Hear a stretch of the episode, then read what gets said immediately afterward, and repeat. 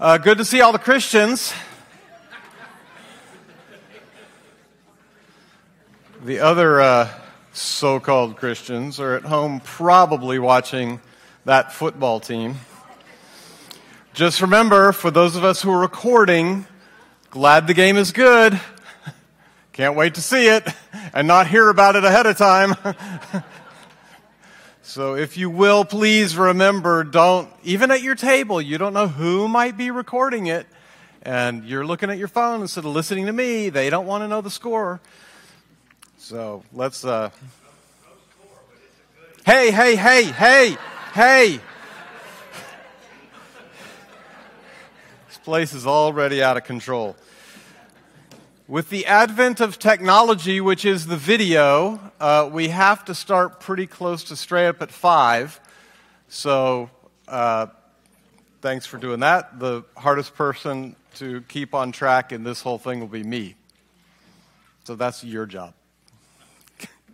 Keeping me straight. All right, let's pray and we'll get started. Father, thank you for your word. Your word is truth.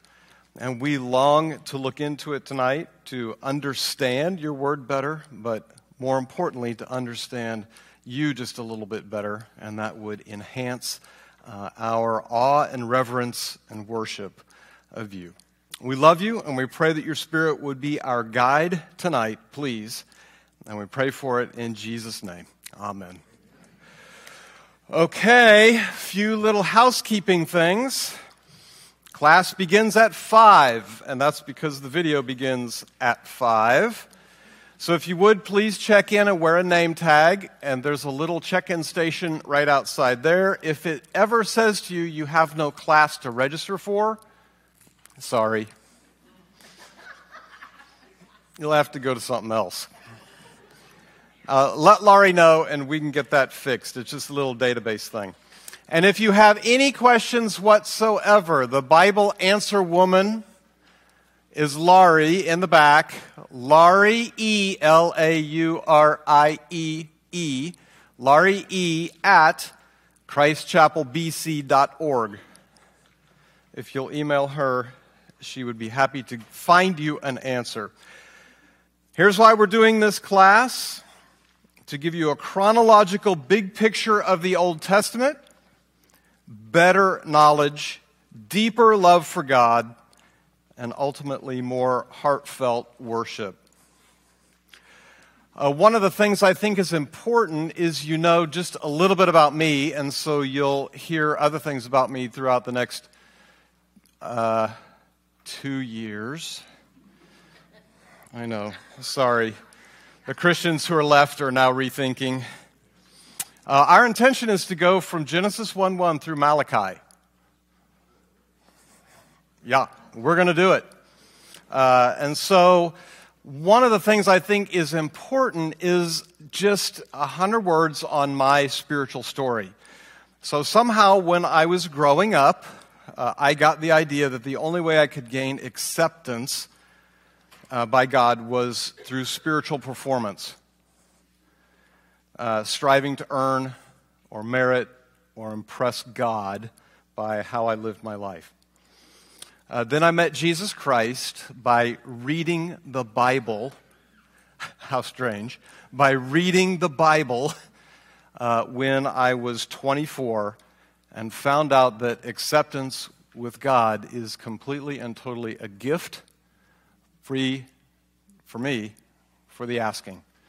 And so at the age of 24, uh, the Lord, I always say, did, when did somebody, or somebody will ask me, you know, when did you find Christ? And I say, I didn't find Christ. He found me. He found me in here.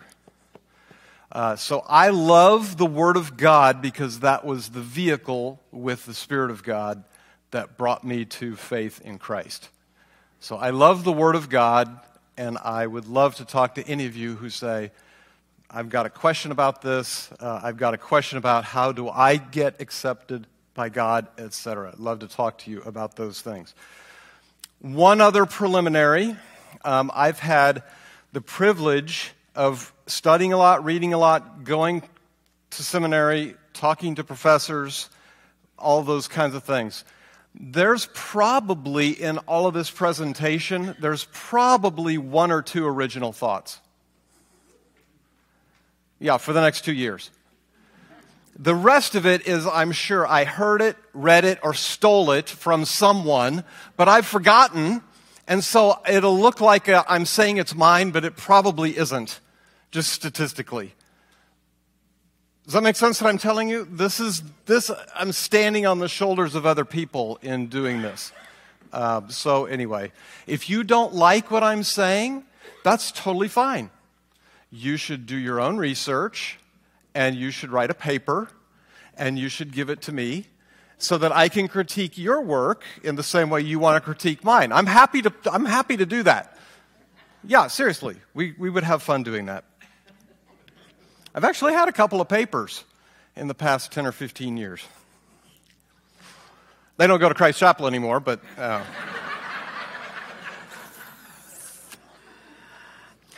Last week we stopped right here. God not only remakes the earth, but he adds life to it that was never there before. We've just found out in the first Toledot that he has created man in his image and likeness with a mind to know him, the emotional capacity to love him, a will to obey him, slash disobey him, and with a purpose to revere him, to reveal him, and to rule in his place. And he does all of this through the sovereign agencies of his word and his spirit. If you're not careful, that could sound kind of New Testament to you. So don't be alarmed. Uh, you're going to see some things in the Old Testament that look very New Testament. God is doing this work through his word and through his spirit funny, that sounds just like my hundred word story on my spiritual journey. God works through His Word and He works through His Spirit, and He has from page one until today. What's the point of the first Toledot? Adam stands ready to fulfill God's purposes. Second Toledot, so if you flip back to page Is it like page three, maybe? I don't have it in front of me. Is it page three where the book chart? Yes, page three at the bottom. It's kind of tiny. You might need a magnifying glass. The second Toledot, if you watch any of the science or history channels or things like that, this is where they go, ha ha! There's two creation accounts. Uh, not so. If you knew Moses' chapter divisions, chapter 1 through chapter 2, verse 3, Moses is telling us in the beginning, God created the heavens and the earth. What does he begin with in chapter 2, verse 4? Whatever became of the heavens and the earth? God says, here's what I create, or Moses says, here's what God created. And then the second Toledot is, well, whatever happened to those things? This is not a second account of creation. This is whatever happened to these things. And Moses, God through Moses, tells us what happens. By the way, um, Moses, remember, is born about the time of the Exodus. Moses wasn't around to see these things. Oh, well, what does that mean? mm. Well, it's possible that all of this is oral tradition.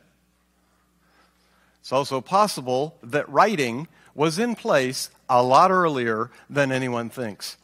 And whatever notes might have been taken, it's possible that they were given to Noah and brought over through the flood and handed on. It's possible. I don't know. I'm happy with oral tradition. I'm also happy if there is a written version that Moses had access to. But Moses wasn't here. Just so you know, remember, Moses wasn't here when these things were happening. He had to get this information from somewhere. Now, maybe God just told it to him directly. possible. That's also a possibility. All right. Chapter 2, verse 4 through chapter 4 whatever became of the heavens and the earth? Well, who is our key character? It's Adam. What does God have Adam do? Name the animals. He does so. He finds no one who looks like him. But finally, God creates a suitable helpmate for him. Interesting if you'll look at, well, you won't, so I'll just tell you the answer. That when God creates a helpmate, Eve, for Adam, there's two key Hebrew words that go on in there. One is a completer, and the second is a complement. N- not with an I complement, an E. A complement, okay? She completed him and she complemented him. Like this.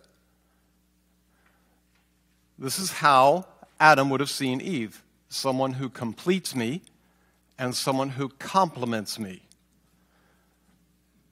Interesting. That hasn't changed. Adam gets a completer and a complement. He also encounters with Eve uh, a nefarious creature. So some of you say, "Gosh, Bill, I don't believe what you said about the, you know, Genesis 1, 1 and 1, 2."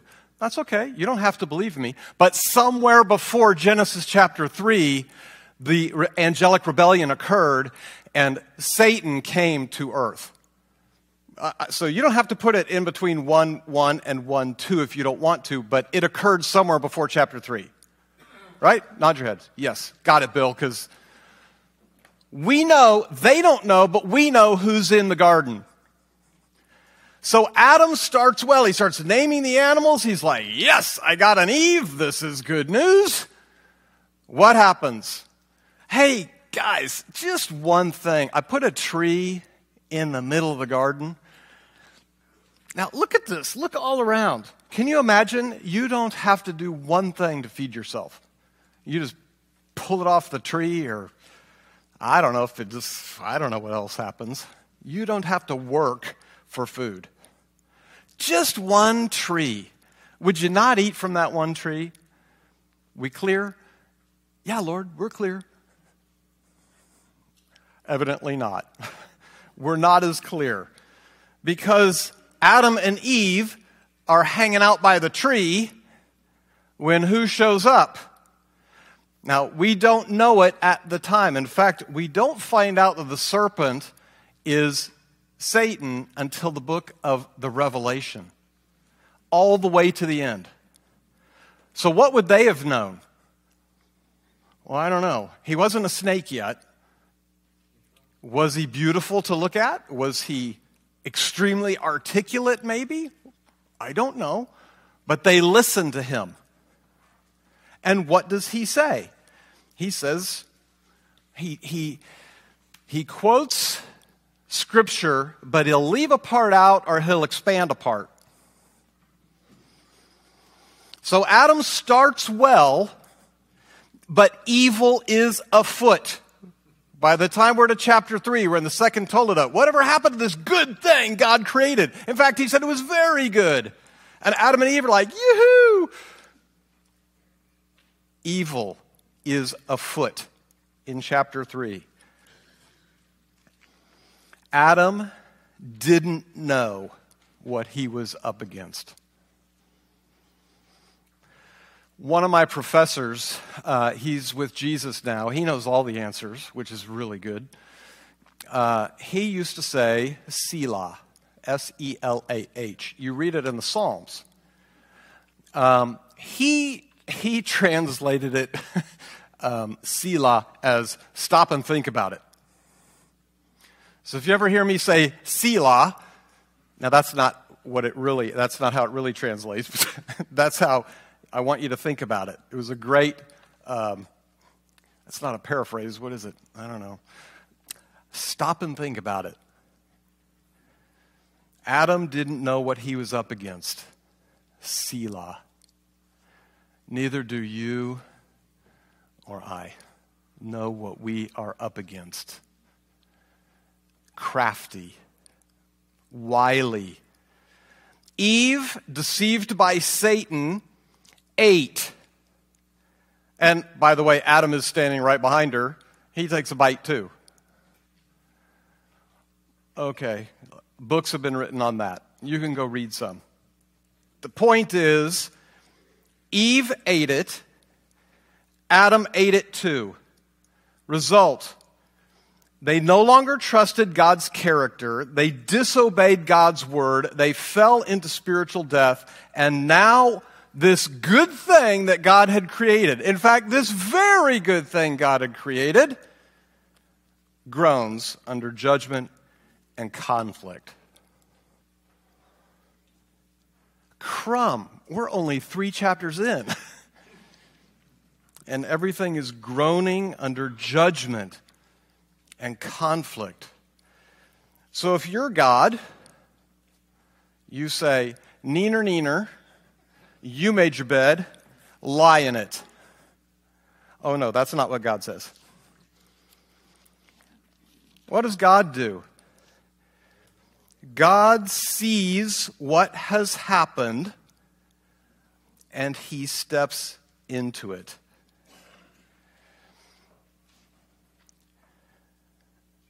He steps in and does for them what they couldn't do for themselves.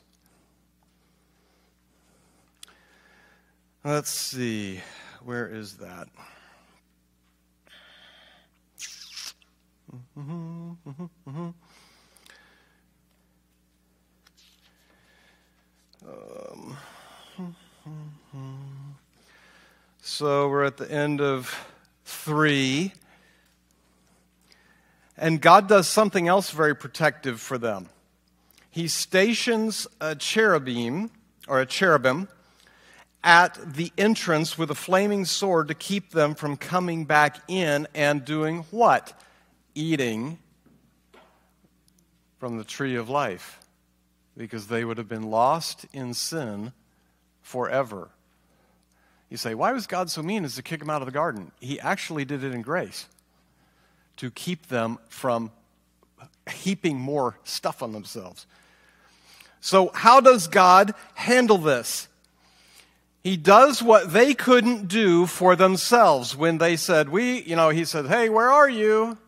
Who told you you were naked? he goes, Okay, I know what's happened here.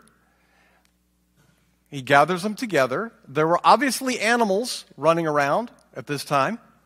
And so what does he do? He takes an animal, he slays it, and he uses it to atone for their sin. How are they clothed? Now, probably I don't know, probably they're going to be clothed in animal skin. He restored their fellowship with him. Hebrews 9:22 it takes blood on the altar to have fellowship with God. Uh, I had a friend, he used to live across the street from me. As far as I know, he still has yet to trust Christ. We talked about it for many years. And one day we, we were pulling the trash out to the curb, and um, you know, we, we started talking about Jesus again, and he said, You know, if Jesus is real, so that was if Jesus is real, he says, and let's say he asks me, Why should I let you into my heaven? I'm just going to tell him. I'll just explain my case. And he'll accept it probably and let me in. I said, Well, it takes blood on the altar to have fellowship with God. Whose blood? Not mine, Jesus. It takes blood on the altar to get right with God. As Cody was talking about this morning, there's only two choices. One, someone else can pay the debt for you, or you can pay it yourself. And after eternity, you will not have paid off one penny of your debt to God. I need you to imagine that. After eternity, not one penny of your debt will have been paid. But Jesus says, I pay it all. Come and enjoy life with me. We have an amazing Savior. 315, he gives them the promise of hope. He says that he'll cause hostility between you and the woman, and between your offspring and her offspring. He will strike your head, and you will strike his heel, fulfilled on the cross. But he has given Adam and Eve hope. Instead of leaving, oh, by the way, he sent them to the east, right? And that's where you put the angel with the flaming sword. So they couldn't come back to the west. Need I remind you what direction Dallas is?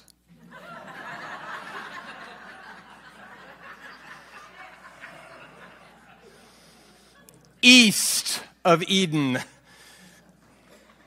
God steps in and redeems his people from the first pages of the Bible. God has stepped in to redeem his people and take care of their problem. He's doing that all the way to the end until, as Cody described, there comes a time when he says, It's too late. We are not to that time yet, but that time is coming. He gave Adam and Eve a promise of hope. Well, so whatever became of the heavens and the earth, sin entered the human race and brought disobedience disease, decay, and death. That's what happened to the good and very good creation that God had done. Sin entered the human race. How did it come in? Through the being, we know him as Satan, in the garden. So, whenever you've got him, the angelic rebellion occurring, it's already occurred, and Satan is here. And he takes down the human race. Well, whatever became of Adam? So if you look back at your book chart, what's the next Toledot? In the beginning, God created the heavens and the earth. Well, whatever became of the heavens and the earth? Oh, something horrible happened. Well, then, whatever became of Adam? Do you see how Moses is laying this book out so orderly, logically. Whatever became of Adam? Chapter 5, verse 1. This is the written account of the descendants of Adam. Very, very interesting verse. When God created human beings, he made them to be like himself. He created them male and female, and he blessed them and called them human. When Adam was 130 years old, he became the father of a son who was just like him in his very image. Uh oh. Something has happened to humanity. Adam and Eve created in the image of God what happens to their children? They're created in the image of Adam. Get used to this sound.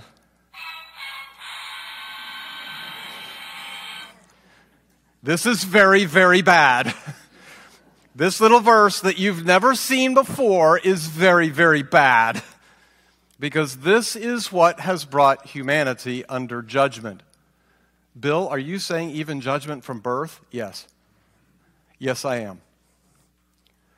There are three, write them down. They're not in your notes. Three great imputations in the Bible.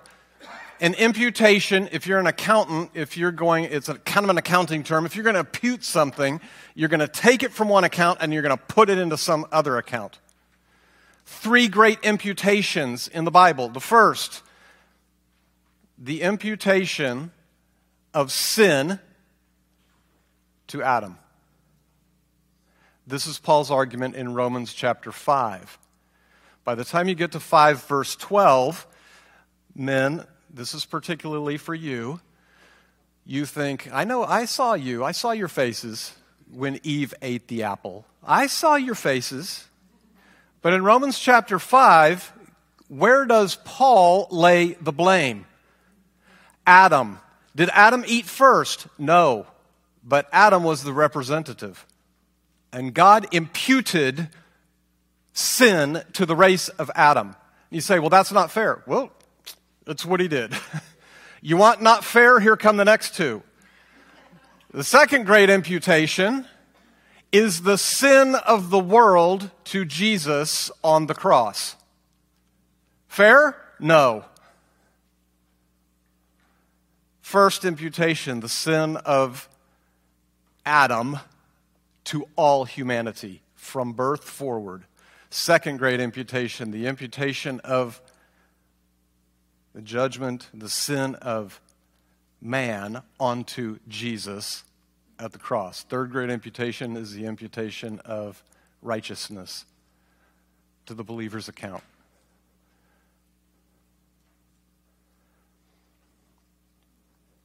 Three great theological imputations in the Bible. This is the first of them. I thought I'd go ahead and tell you, give you the answer of two and three, because you say, well, that's not fair for God to do that because of Adam.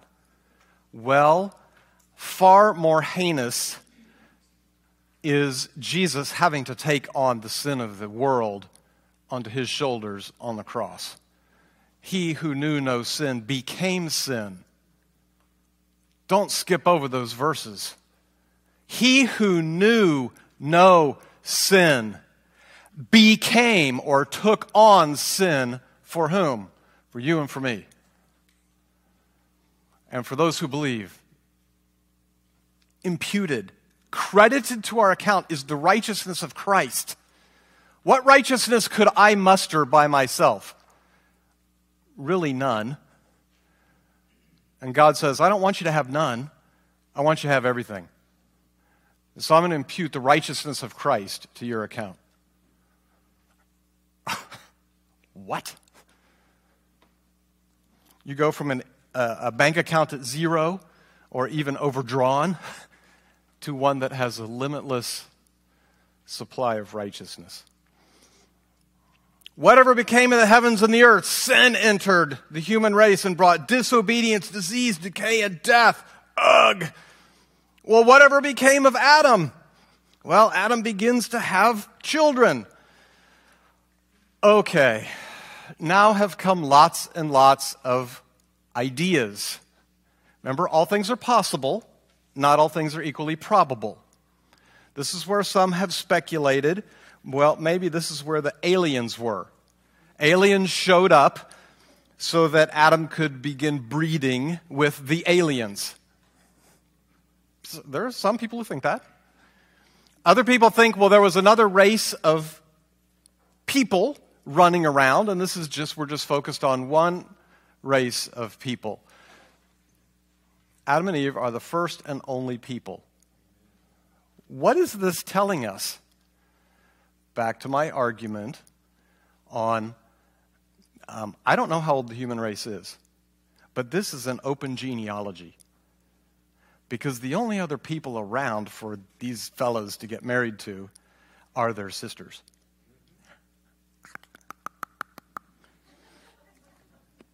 Now, my contention in all of this, you're like, whoa, oh my gosh, do the elders know? I, go ahead, write it up, turn me in.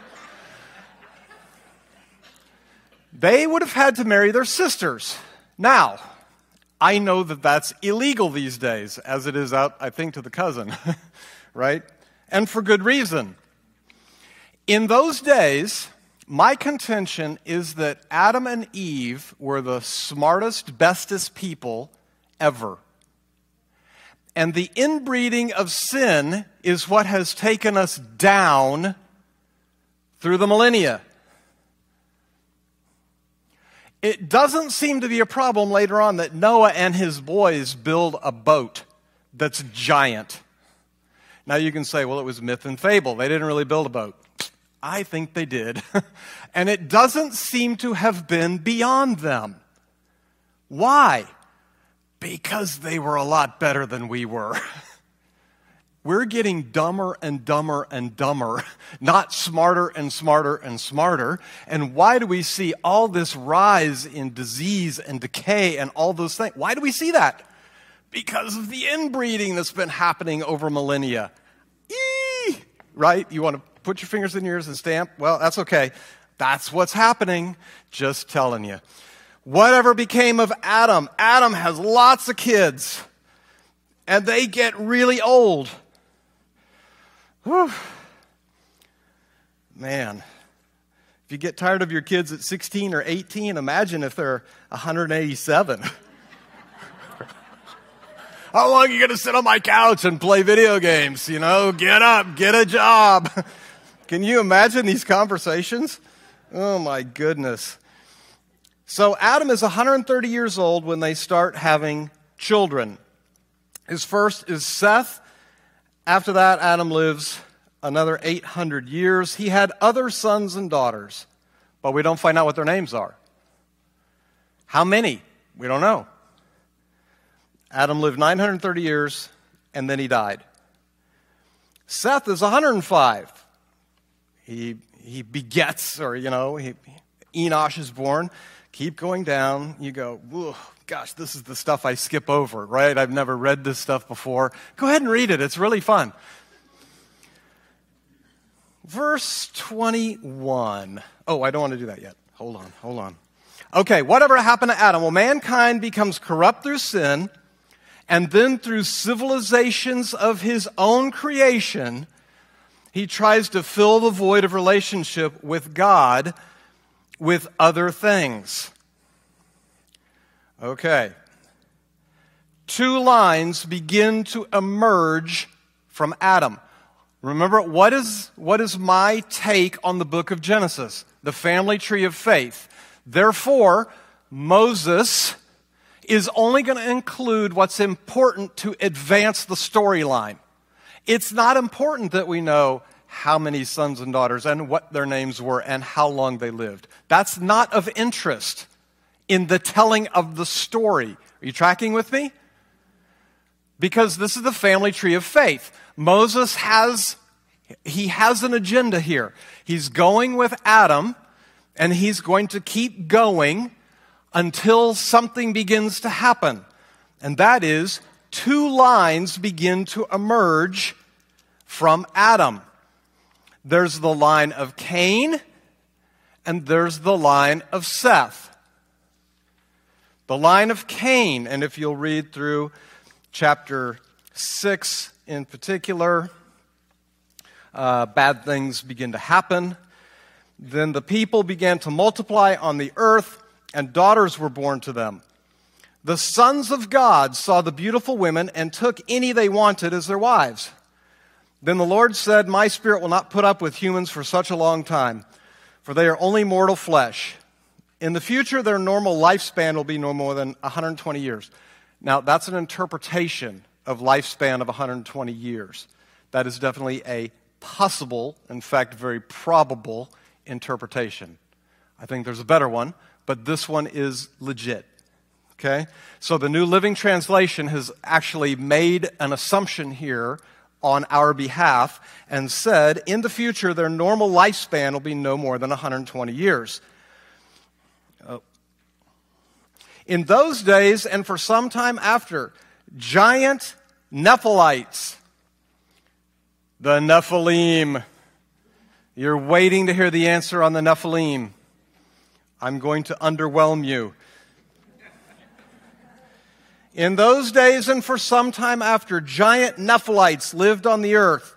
For whenever the sons of God had intercourse with women, they gave birth to children who became the heroes and famous warriors of ancient times.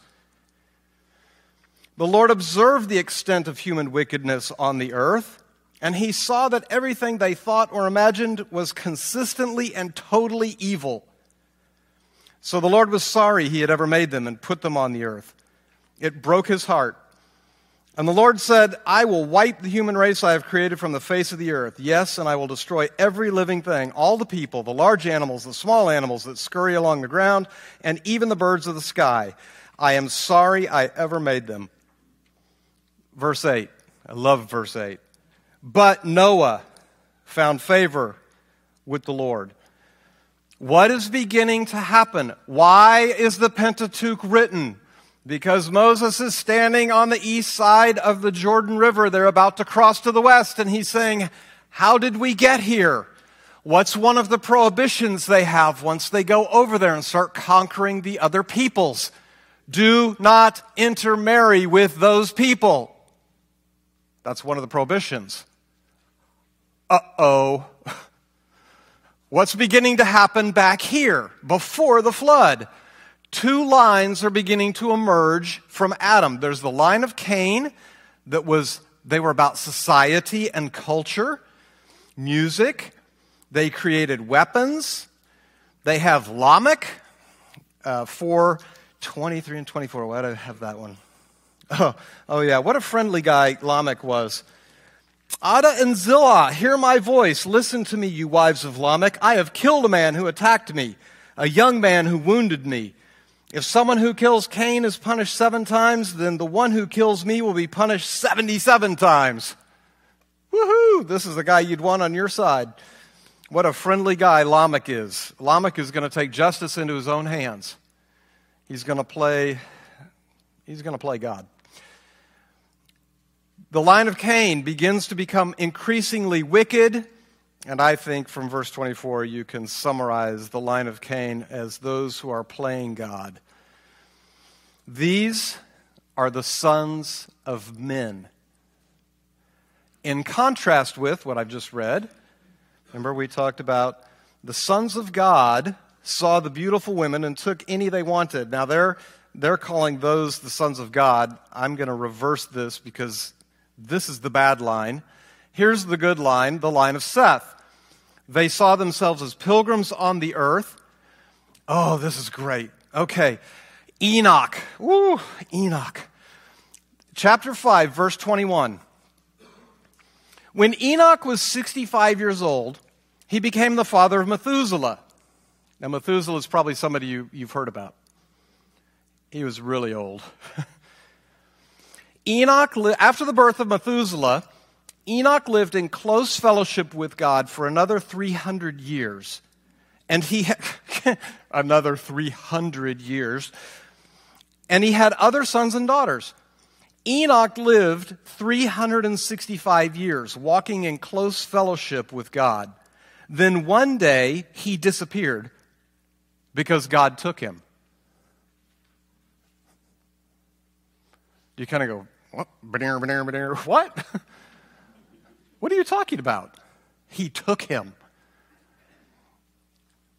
Cody next week will be speaking on the rapture. There are two great illustrations of the. We didn't make this up.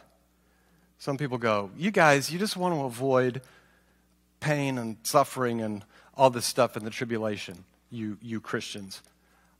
Uh, I, yes, I do. I'll admit that. I don't want to go through that. But that's not why we think it's correct. It's correct because even back in chapter 5 of Genesis, we have an example of the rapture. And you go, well, how is that an example of the rapture? Oh, why I need the whiteboard. Oh, but I want to pull it out. Okay, here's your assignment for those who want to. This is the Phi Beta Kappa uh, thing right here, okay? Draw a timeline from the flood backward with the ages of these people, you will find something very, very interesting. You will find that Enoch is actually raptured, he's taken out before the judgment of the flood hits. Do it on the timeline, baby. Come on. There's another group, symbolized by Noah, who goes on top of the flood to safety. Gentile Jew. And you say, well, that's one picture. Give me another one. Gotcha. Lot. Remember the story of Lot? Judgment is coming to Sodom and Gomorrah. Yes? Yes. Angels come. What do they tell Lot? Get out of town. In fact, hurry up. We can't let the judgment happen until you and your wife get out of town. Now, she unfortunately turns back, but he is rescued before the judgment comes, occurs. Right? We have not made this thing of the rapture up. It's illustrated all the way back into the first half of the first book of the Old Testament, back in Genesis. There are examples of the rapture where God pull, you say, one more. Gosh, sorry, preaching. Here we go. In the New Testament, what is the church called? The bride of Christ. If my house was burning down and Laurie is inside, do I say, honey, you'll learn something from the suffering that comes with being in that burning house? I, on the other hand, am safely outside watching this happen. Are you kidding? And the Lord, who is a perfect husband, is he, ah, this, is, it just drives me crazy.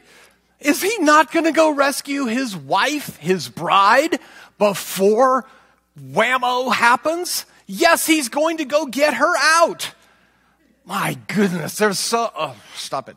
Cody's going to have a great sermon. I haven't stolen it all. Just you, you come next Sunday. You'll hear, you'll hear more good stuff. He's not going to tell you this. This is what we used to call five o'clock special stuff. This is, this is good stuff. You just, you sit there and nod your head. Mmm, Cody. Mm-hmm, mm-hmm, mm-hmm. Okay. Enoch. Enoch's rapture. Okay, Enoch is taken away. Hey, look, there's another Lamech. In verse 28, when Lamech was 182, he became the father of a son. Lamech named his son Noah. For he said, May he bring us relief from our work and the painful labor of farming this ground that the Lord has cursed. After the birth of Noah, Lamech lived another 595 years, and he had other sons and daughters. Lamech lived 777 years, and then he died. By the time Noah was 500 years old, he was the father of Shem, Ham, and Japheth. The line of Seth had faith in God's word they began following God. These are the sons of God. What's the problem? Sons of God are marrying daughters of men, and sons of men are marrying daughters of God. This was prohibited when they came across the Jordan. Moses is saying, it wasn't good then, and it's not going to be good now. See, see how simple this is? Just read it, think about what, what would a Hebrew person have known? I'm prohibited from that. Oh, look, this was really bad back then. In fact, God does something about this one. What does He do? Well, whatever became of the heavens and the earth, we learned sin. Sin came in and did bad things. Whatever happened to Adam? Adam begins having children. Adam finally has someone he names Noah this is so great. This is the next three chapters is Noah. Oh, I've given you the answer. Mm, I got to change that. Okay. Well, look at number two. The testimony of two witnesses is required before judgment can be rendered. Right? The testimony of two or three witnesses. Who's running around while Noah is building the boat testifying about God. Enoch, you'll do this when you get your timeline. I'm telling you, you this is one of those things you're going you're gonna put it in your safety deposit box and you're going you're gonna pass it on to your children. Enoch and Noah are out there talking about God. two witnesses before the flood. On the testimony of two or three witnesses, God sees what's happening. He's not happy. He's got two witnesses who are saying, This is not good. And he says, That's what I need. The testimony of two to three witnesses, Enoch and Noah. And you say, Go read, I'll tell you, go read Jude 14 and 15 and go read 2 Peter 2 5, and you'll see that Noah was, Noah and Enoch were um, preaching during this time. So, the testimony of two witnesses, God basically condemns the earth.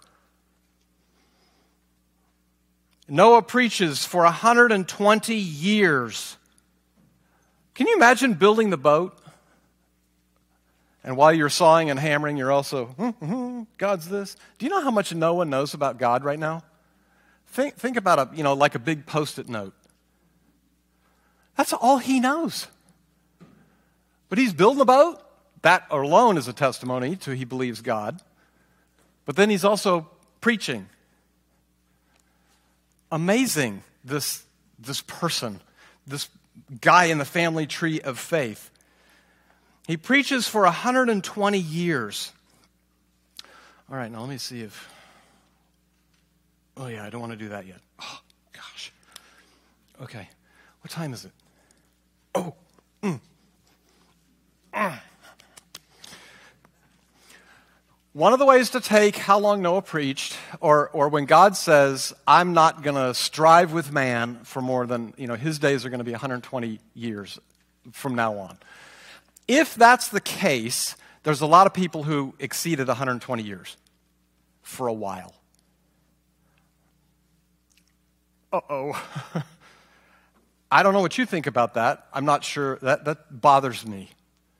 Why would people live longer if God said, I'm not going to struggle with them for more than 120 years? Because maybe that's not the best interpretation. Or I shouldn't say best. Perhaps a better interpretation is that at what age did Noah have children? 500. At what point in his life did the flood come? 600. God shows up and says something to Noah when he is 480 years old. And he says, Build me a boat. I'm going to bring rain. Cool, cool. Boat. Got it, got it. What's rain? Because at this point, the earth has only been watered by the subterranean waters. Well, uh, I'm going to make water come from the sky. Got it. Got it. Big boat. Lots of water. Lots of water coming. Coming from below, coming from above. Rain, you say. Rain. Yeah, and Noah, I want you to put you and your three sons and their wives and your wife and one of every uh, two of every animal on this boat. Honey, how many kids do we have? We have zero. Oh. Huh. Okay, Lord, I'll do it. You have got to understand what Noah is hearing. 20 years before he has a child, before he has a family, God says, I'm going to put your family on this big boat and I'm going to cause water to fall out of the sky and flood the earth. Okay. I'm going to write that one down. How big a boat? Pretty big. Pretty big. You should leave, if you leave nothing, uh, with nothing else tonight, think Noah was a man of faith. Unbelievable. Can you imagine if somebody would have come to you 20 years before you had children and said, by the way, this is going to happen, and you and your family are going to get on this boat that you're going to build. And it's going to take you 100 years to build this boat. uh, but you and your whole family, I'm going to put them in the boat with the animals, and you're going to go along the top of the water because I'm going to flood the earth. You flood the what? flood the earth. That sounds like a big flood, Lord. Noah is an amazing as are all these people in the family tree of faith. What they know and have heard of God is this big, and they are obediently and in faith saying, Yes, God, I will do that because you say so. I will do that. Don't start on applications yet. We'll get to some. Whatever happened to Noah in your book chart?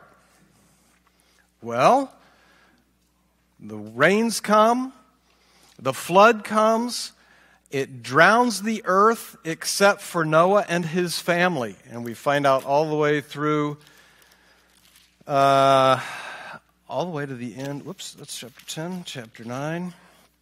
Yeah, all the way through the end of chapter, uh, uh, verse 29 of chapter 9. We've learned about Noah and how God preserved him and his family through the judgment. Well, whatever became of Shem, Ham, and Japheth? Why were they singled out ahead of time in your book chart? Whatever became of those guys, or whatever became of Noah? Well, Shem, Ham, and Japheth became whatever happened to Noah. Shem, uh, or uh, uh, Noah has three sons, and they land, and then, oh gosh, Noah is also not a perfect man, and so Noah enjoys um, his wine just a little bit too much one night. Ham goes in, which he shouldn't have done. He goes in, he goes, he laughs, and he goes back out, and he tells his brothers. His brothers put a blanket over their back, and they walk in this way, and they, they put the blanket over their father to cover his nakedness. Uh, Noah wakes up, not terribly happy with Ham, kind of curses him. Uh, and so that's really not a good thing. But these sons of Noah populate the not the known earth, but at least this part of the earth. And you can see these little symbols. So Ham has got the little uh, white oval. Look at the countries that have little white ovals. Oh, Egypt. Uh oh. Philistines, Canaanites, Amorites, Hittites. If you've read any of the Old Testament, you go, I know, th- these are baddies. These are people who were never ever friendly to Israel. So Shem is actually the, the good guy. The, he's the line of faith, and you can see uh, some of his descendants and how far to the north they were, and they also went a little bit to the south and a little bit to the east. So these three sons of Noah are now, their children are beginning to populate the whole entire earth. So, whatever becomes of the heavens and the earth, sin comes in and really, really messes things up. Well, whatever happened to Adam then? Well, Adam begins having children after his image and likeness. Okay, well, what happens there? Well, he finally has a, son, a, a, a relation called Noah. Noah, an amazing man of faith, and Noah builds a boat, and God shuts him in and sends him on top of the waters and brings him through the judgment to the other side safely. Well, whatever happened to Noah? He has three sons. Well, these three sons then populate the entire earth.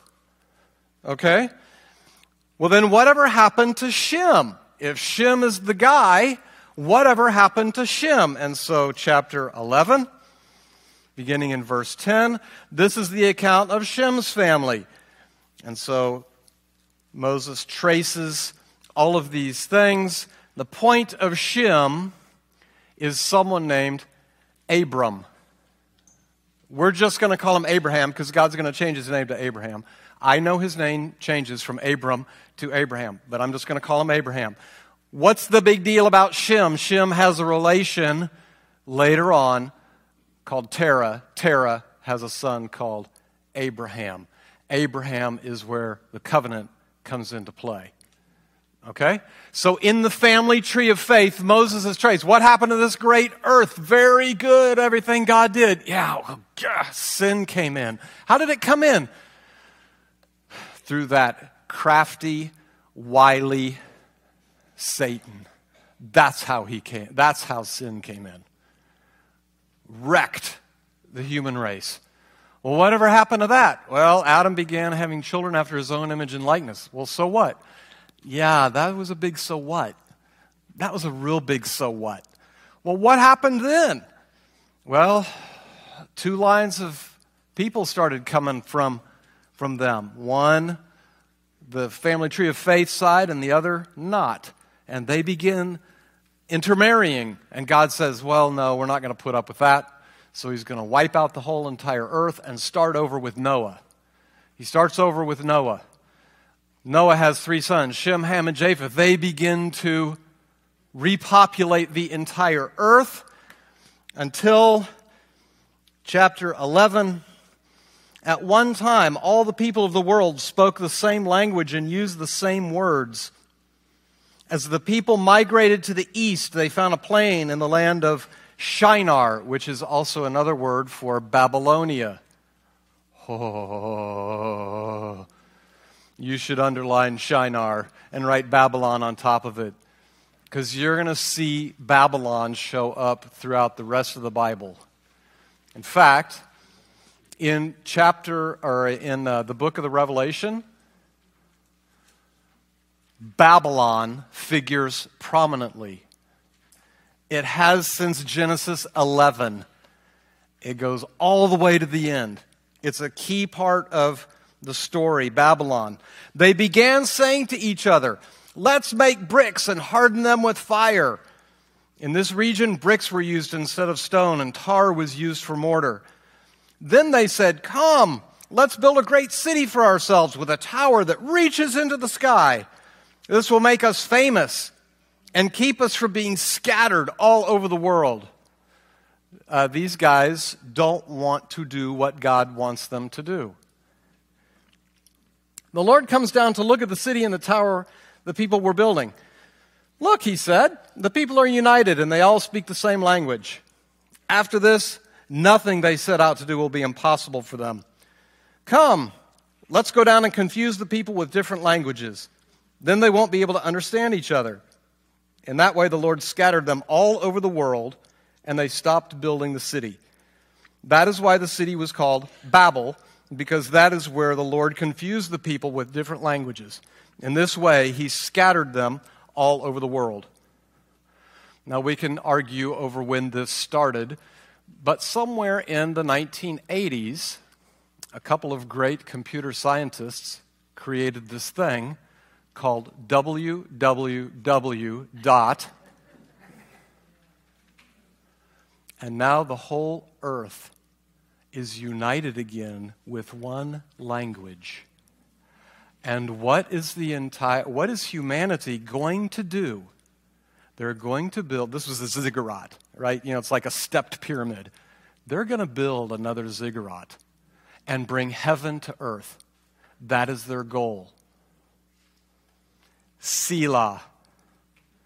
This marvelous internet is a marvelous, wonderful thing. It's also a way to get humanity reunited under one language. Now, nothing we do will be impossible. Whew. Except the Lord's watching. So, what happens to Shem? Somewhere down the line, he has a relation called Terah, who is the father of Abraham. What I'm trying to argue for in these first 11 chapters of Genesis is obeying God's word is the key to usefulness, fruitfulness, and blessing. Now, I mean obeying as a God follower. Okay? You're a God follower who is obeying. Do you see this in anyone in the first 11 chapters? I hope so. I hope you see it in the family tree of faith couple of applications. First, Do you ever walk in Adam's footsteps? He's walked with God, he knows what's expected of him, but he allows others to persuade him to compromise. Do you ever walk in Adam's footsteps? Do you ever walk in Noah's footsteps? He's a righteous man. He takes God at his word and obeys, but lacks self control over his fleshly appetites. Do you ever walk in Noah's footsteps? If you do, like I do, then we have some great things to talk to the Lord about. And I entrust that you'll do that this coming week. For next time, if you thought we were moving fast, here we go. It's just 13 chapters. You can do it. Genesis 12 through 25, you're going to read about Abraham. Abraham, humongous central figure in almost the entire Bible. And we know so little of Abraham. But hopefully, after next week, you will learn a lot about Abraham, and it will change the way you see the scriptures from here on out. Read Genesis 12 through 25, please. So let me pray for us. Father, thank you. Thank you for the example of these God followers um, Adam and Noah and Shem uh, and Terah and Abraham uh, Father, there have been many, many, many God followers who have gone before us, uh, to whom we may look and learn from. And I pray that your Spirit and your Word would help us to look in a mirror after we study their lives and ask ourselves the question Are we obeying what we know of you? Just like um, I'm amazed at Noah, and just as Noah did. Uh, thank you that Noah wasn't perfect, uh, or else I would lose hope. Uh, but I have hope. And thank you for the Lord Jesus, who not only deals with my shortcomings, but knows that I am uh, below zero and takes me to the highest places uh, in Him. Thank you for the Lord Jesus. We thank you for your word. We thank you for your spirit, for one another, for this church. And would you continue to bless us, please, for Jesus' sake? Amen.